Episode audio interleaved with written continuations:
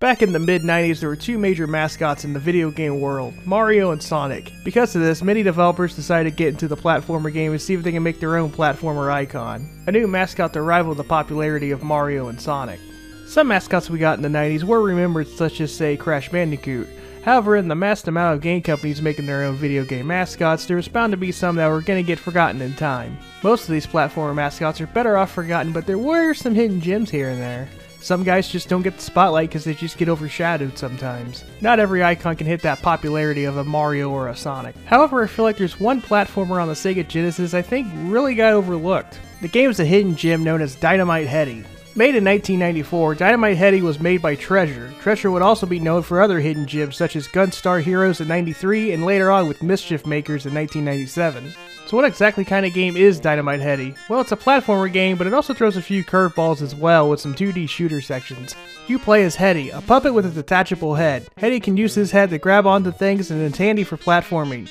Can't reach that platform above you? Well, Headdy can detach his head and get up there with ease. There are also over 15 different head power-ups that Headdy can get. You can bash objects with the metal slammer head, turn invisible for a short while, suck up bad guys with the vacuum head, or use the spike head to show the bad guys who's boss. Part of the fun of this game is getting each power up and seeing what it does and how it can help you in the situation you are in in that given time.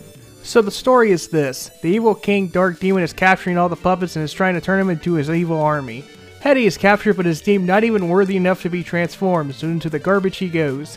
He escapes with a few of his puppet friends as the game begins as a running section as you are trying to get away. Right from the start, you will notice that the game is set like a puppet stage play. There's moving parts all around the backgrounds and makes for a really cool and unique look. Even the health bar is a stage slide on the top left that goes with the game's theme.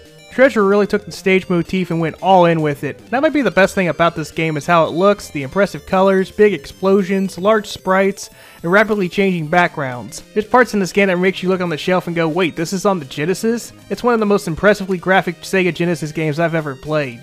This game looks better than some Super Nintendo games, and the Super Nintendo was a much more powerful system. Not to mention it's doing all these moving parts and not really much of a sacrifice of frame rate either. It really shows what the Sega Genesis can actually do. Once you get done with the escape section, all your friends do end up getting captured as you run to a cat villain named Trouble Bruin. He's a pretty easy boss the first time you meet him, but you'll meet him throughout the game and he becomes quite the headache. Get it because Headdy uses his head? The next stage is a nearby town. This is where you can learn the basics of the game, and you're going to need to practice up because this game is not easy. In fact, oddly enough, the Japanese version of Dynamite Headdy is actually easier than the US version. Most of the time it was the Japanese version was much harder as there was a stigma that US players were just not as good at video games as Japanese players. Here it's flip-flopped. I wouldn't call the difficulty full out ruthless, but there's definitely going to be some retries for this game. The game's sound design is also great, with voice lines that don't sound bitcrushed as most Genesis games had voice lines were. Some of the stage titles are also just flat out hilarious. Titles such as Terminate Her 2, Stair Wars, and Illegal Weapon 3. These are so bad they're great. The game's true ending is also 10 minutes long. It's something games didn't do back at this time. I think that's what I love most about Dynamite Headdy. It goes all out on everything. The music, the stages, the platforming, you knew Treasure was given 100% on everything in this game and it's rewarded as one of the best looking games on the system. When I talk to most Genesis fans to talk about what's their favorite platformer on the system that's not Sonic, most of them will probably say Ristar or Rystar, however you pronounce it. I think it's Rystar. However, for me, I think it goes to Dynamite Headdy as it does so many things so well that it's just too impressive to ignore. Luckily, the game is part of the Genesis Mini Collection, so if you have that and want to play something new, no doubt don't give a pass on Dynamite Headdy.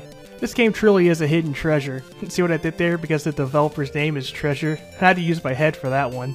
Okay, I'm done with the puns. I'll, I'll, I'll get going.